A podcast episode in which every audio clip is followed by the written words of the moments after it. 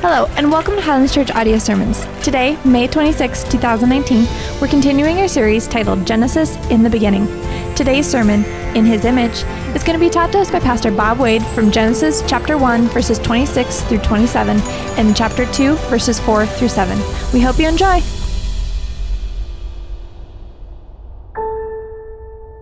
If you have your Bible, open up to Genesis chapter 1. Genesis chapter 1. And while you were doing that, let me explain a little bit about a sermon, what it's really supposed to be. A sermon is really taking the Bible and digging down into it to discover what it's really saying. What does it reveal about God and about us? What is it asking me to do or not do? Um, and one of the things that I believe that this particular passage we're looking at this morning, here in Genesis chapter 1, is going to challenge us about the image of God. Because it talks about the fact that when God goes through the process of creation, when it comes to mankind, he put his image on us. That's different. And with that image comes some things that are maybe a little bit different. For example, it comes great sense of responsibility. And it comes a great opportunity with that that follows right out of the responsibility is the fact that you and I now represent God. In some ways, you will reflect God. The question is going to be are you a good reflector? Or does your reflection need some work?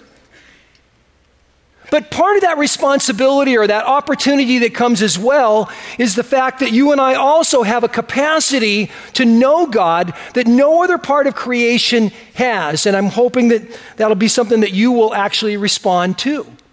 Now, last week when Jeff was taking us through uh, the first part of Genesis and the days of creation, he went through day one and all the way through the very first part of day six. Now, what we're going to do is we're going to pick up halfway through the sixth day of creation. So let's stop and let's read here. We'll start with verse 26 and we'll end in chapter 2, verses 4 through 7. Verse 26 says this. Then God said, Let us make man in our image, after our likeness. Now, stop just for a second. I want, you, I want to be really clear here that you catch this. I'm not saying that you are like God, I'm saying you're made in his likeness. You catch the difference there a little bit? We are made in the likeness of God. Now, keep going here and let them have dominion over the fish of the sea and over the birds of the heavens, over the livestock, over all the earth, and every, every creeping thing that creeps on the earth. And so God created man in his own image. And in the image of God, he created them, male and female, he created them. Now go over to chapter 2. Starting in verse 4, he says, And these are the generations of the heavens and the earth when they were created in the day that the Lord God made the earth and the heavens, when no bush of the field was yet in the land, and no small plants of the field had yet sprung up, for the Lord God had not caused it to rain on the land, and was no man to work the ground. And a mist was going up from the land and was covering the whole face of the ground.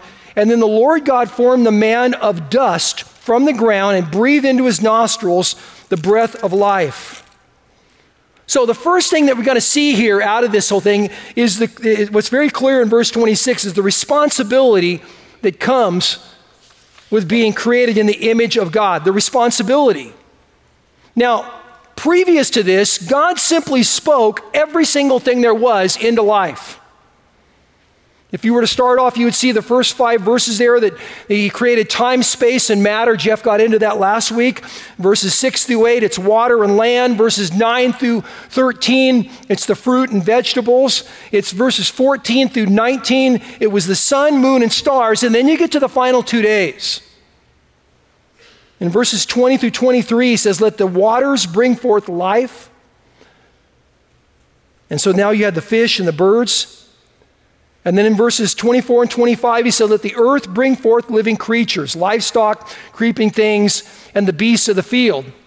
Now, here's what's important for you to catch everything that God created up until this point is different than how you and I are created. In this case, everything up to this point, God simply spoke it and it was done. It was created. But here it changes. Now you notice that it's back in verse 26. Notice how the pronoun is changed here. He doesn't say, let there be. Now he says, let us make man in our image. That word there in Hebrew, make, is the word asah. It means to take substances and to combine them together to sort of manufacture something that wasn't there at the beginning. Now, if you were to go over to chapter 2, verse 7, he uses the word formed there. It's the idea that uh, of, of, taking, like a potter would take clay and he mixes water and, and other things and puts it together and he forms it like this and then he begins to make it something that he wants. This is all about the process of where you and I came from. In fact, keep your finger here in Genesis and I want you to go over to Psalm 139, largest book in the Bible. Psalm 139, and look at how God told David that the creation went. Psalm 139, verses 13 through 16. He says, For you formed my inward parts. You knitted me together in my mother's womb. I praise you, for I am fearfully and wonderfully made. In other words, God showed literally at that point how amazing and wonderful He was when He created us. I'm going to do a better job. Watch this. He says, Wonderful are your works. My soul knows it very well. My frame was not hidden from you when I was being made in secret, intricately woven in the depths of the earth. Your eyes saw my unformed substance. In your book were written, every one of them, the days that were formed for me, when as yet there was none of them. In other words, God has done something amazing here. When God created us in His image, it was such a big deal because no other part of creation has that designation. No animal, no plant. I mean, it's not like you can go outside and walk up to the nearest tree and see something stamped in it this tree made by God.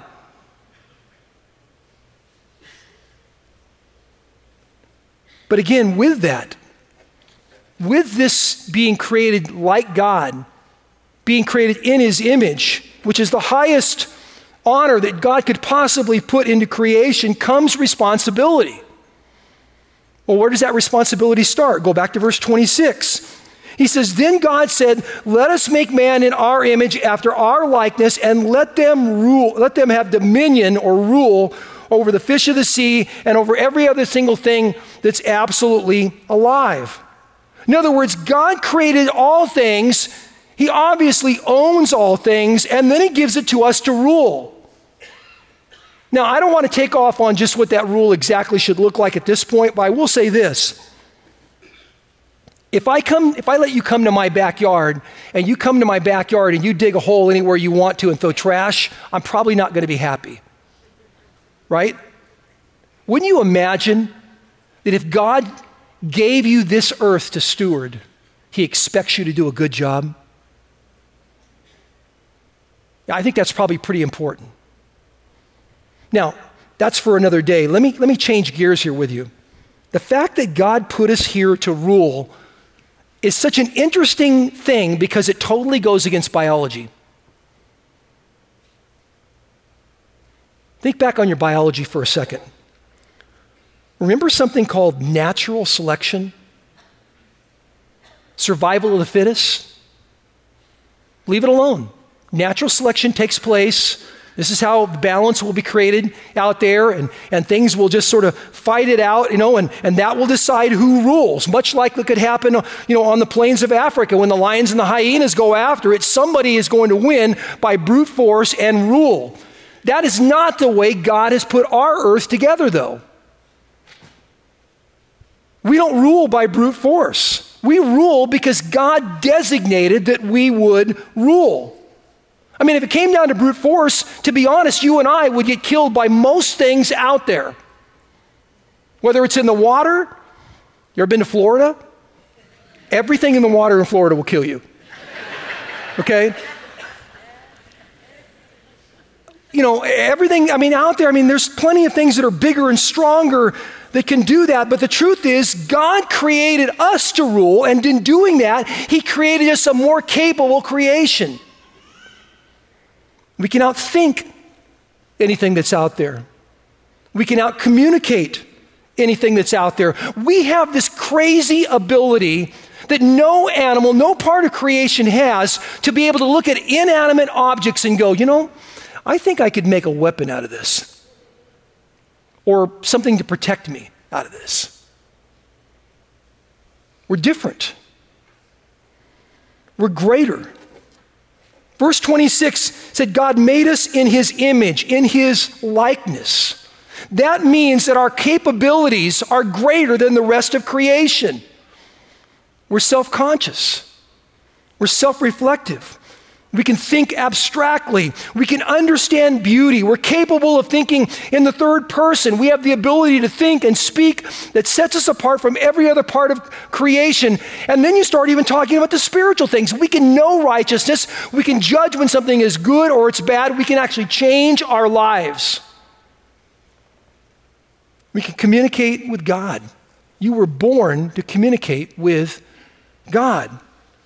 God created us with attributes that uh, personality that no animal or fish or any other thing in part of all of creation has. Why? Because he loves us. Because he made a choice to do that.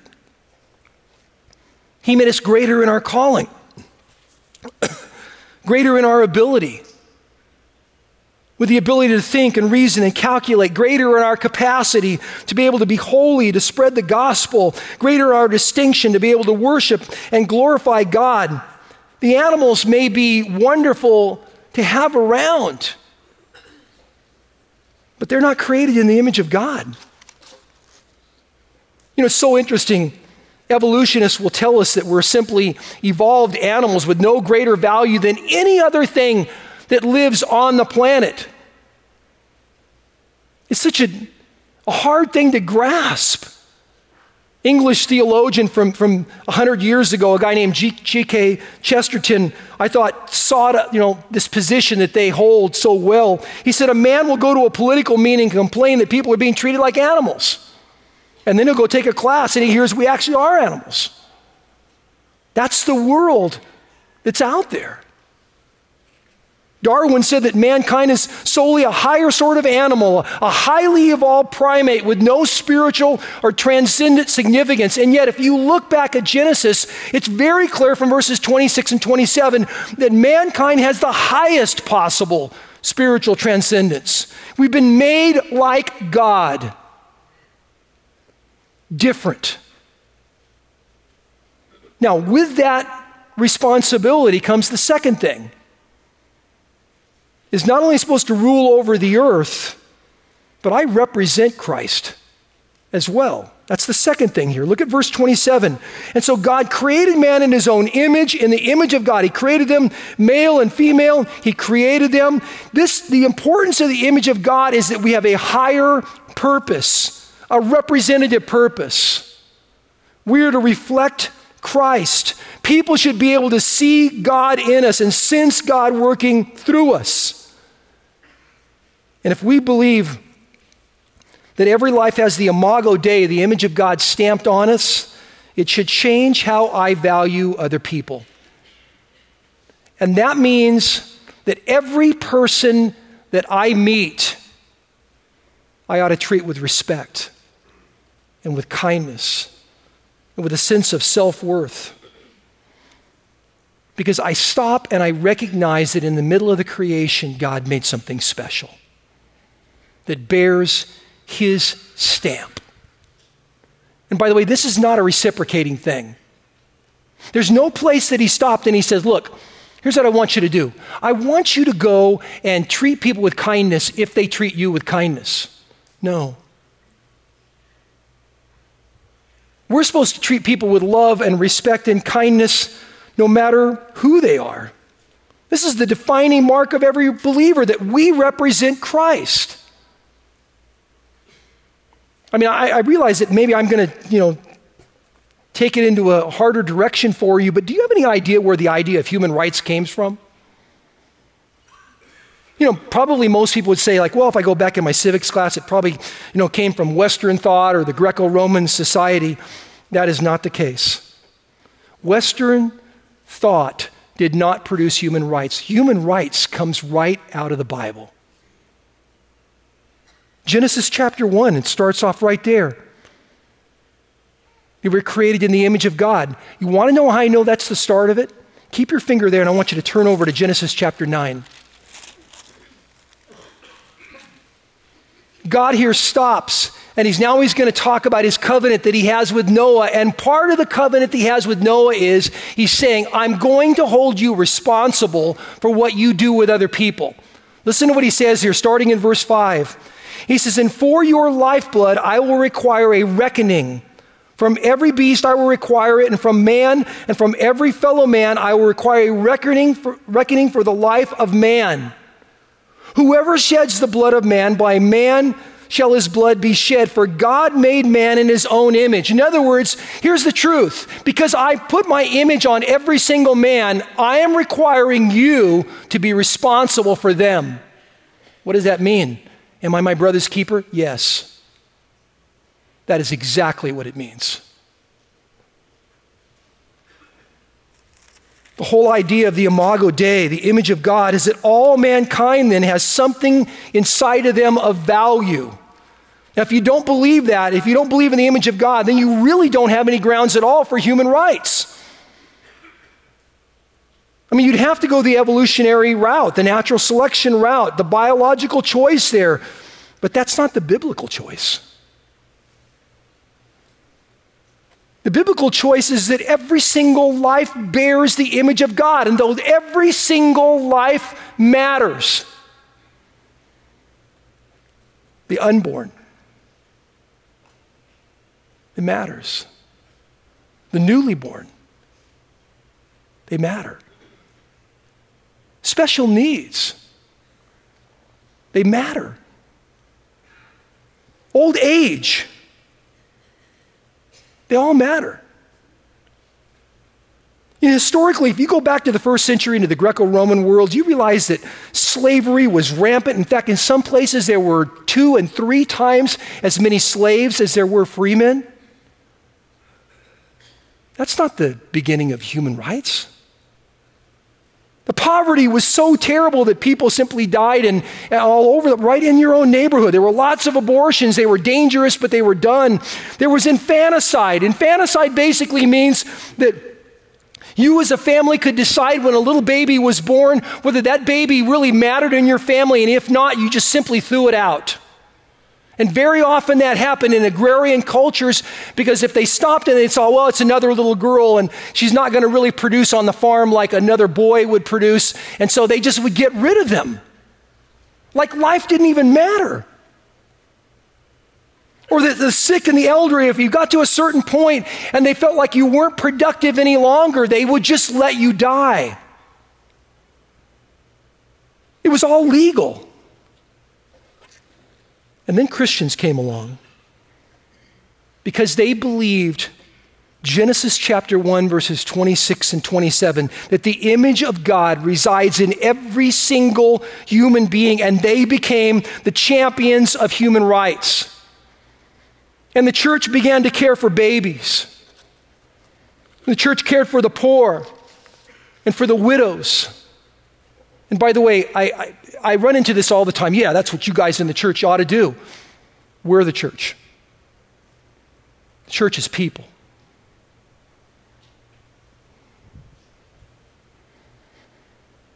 Listen, because we believe in the Imago Dei, I want to be clear here. There is no room for you to treat people like second class citizens. Not in our faith, there's not.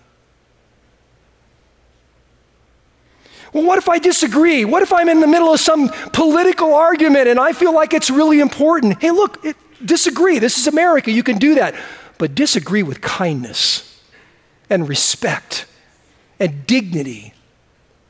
Unfortunately, it just seems like our nation today has lost its way, and we treat people with such disdain, and we say awful things and horrible things on both sides of the aisle. It's gotten ridiculous, folks. It should not be true of us as Christians.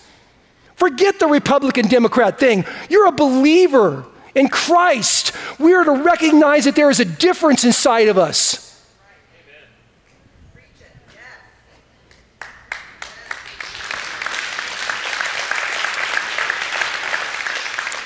Listen, if you call yourself a Christian, I want you to understand something.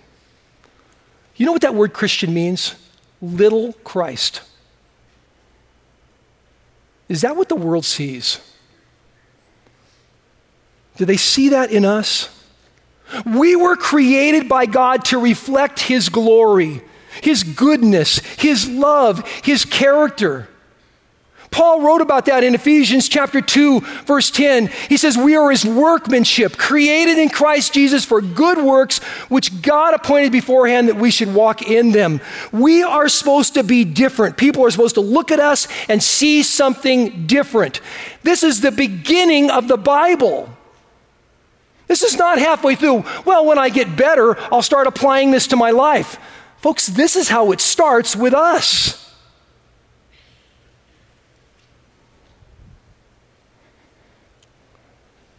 Closer I follow Jesus, the more I should display the image of God.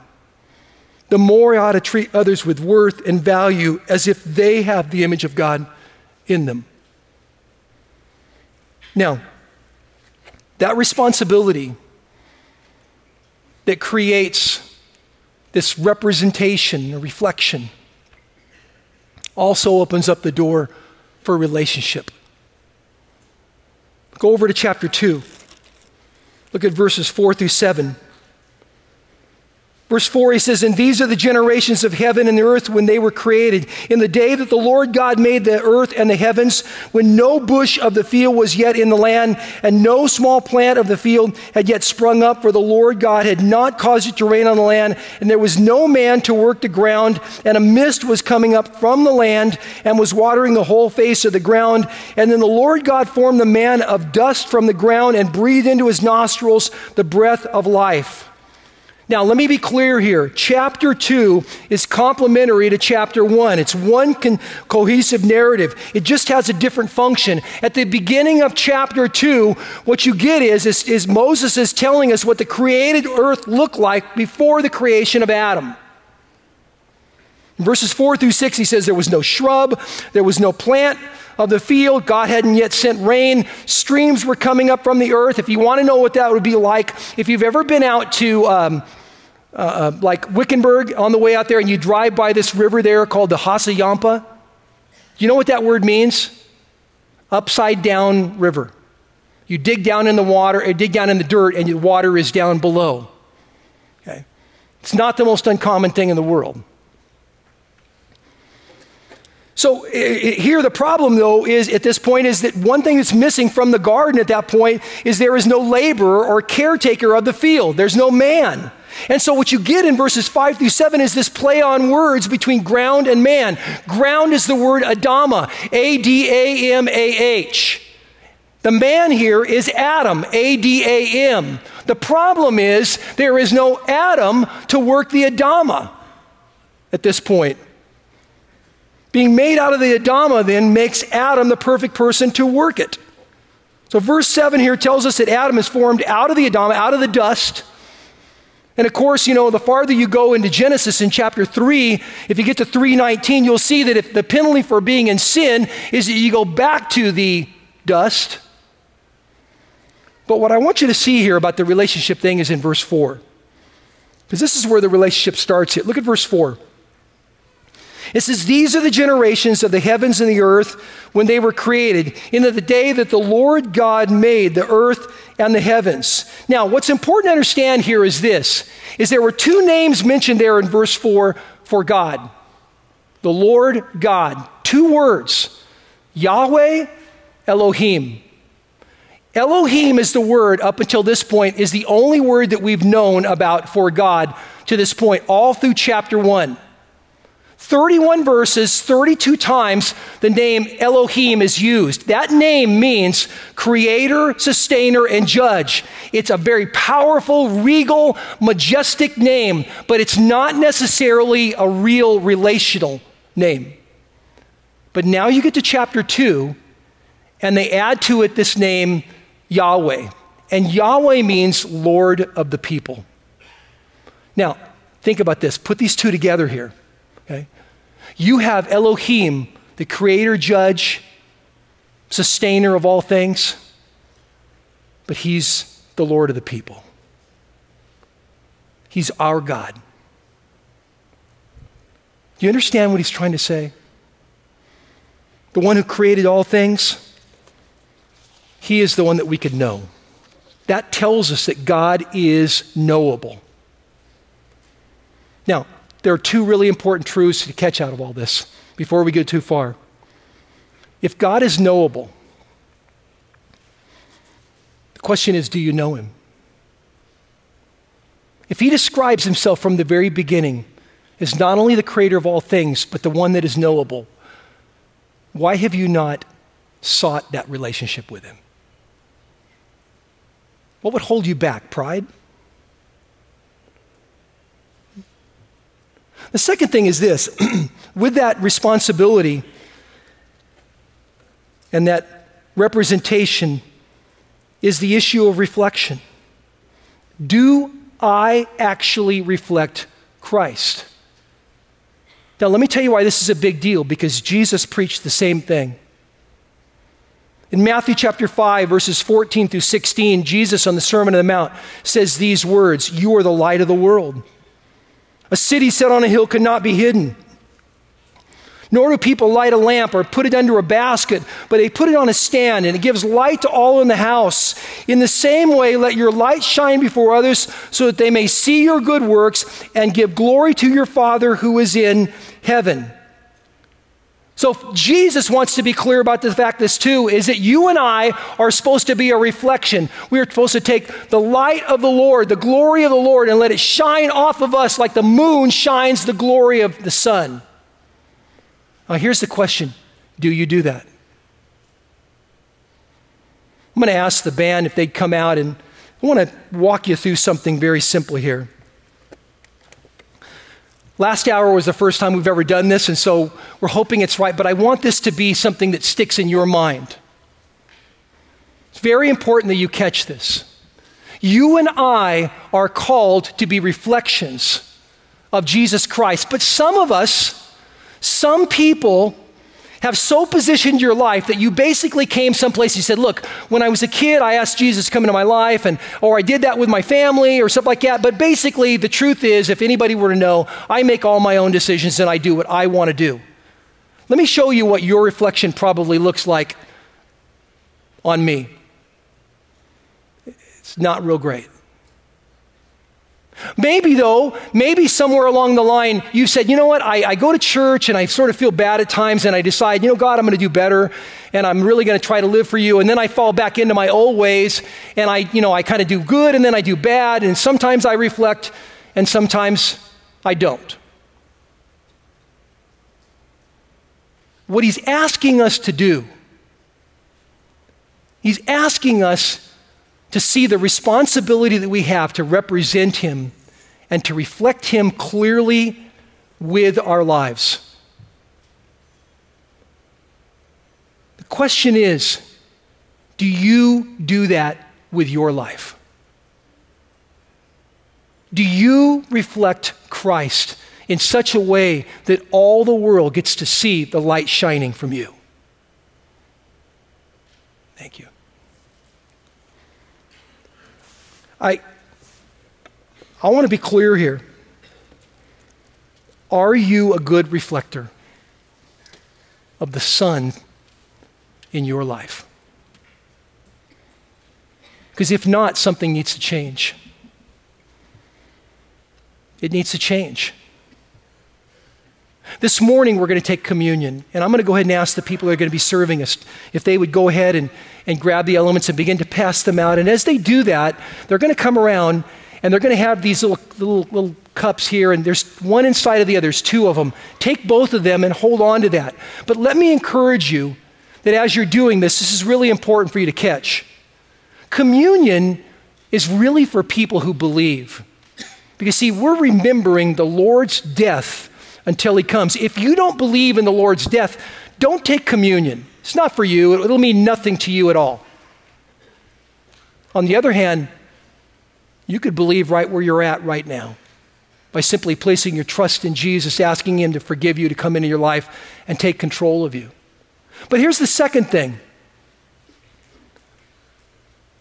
If you look at your life and you say, you know, I've made that decision, I ask Christ to forgive me, I ask Christ to come into my life, I, I, I, I am a Christian, but the truth is, I am not reflecting Him at all, or my reflection has been poor. This is the time for you to change. You see, the reason communion happens is to remind us that Jesus came and gave his life so that you and I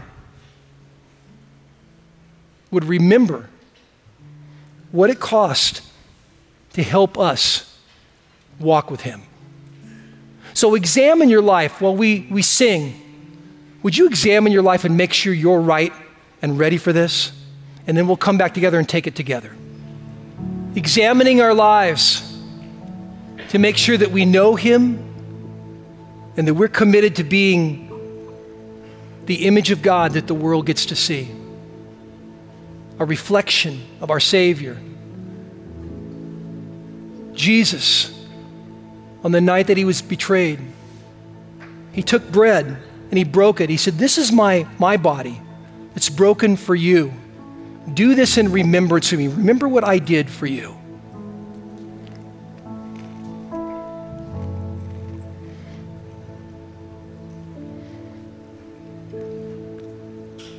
Passage tells us that in the same way, after supper, he took a cup and he said, This represents my blood shed for you. As often as you do this, you remember my death for you.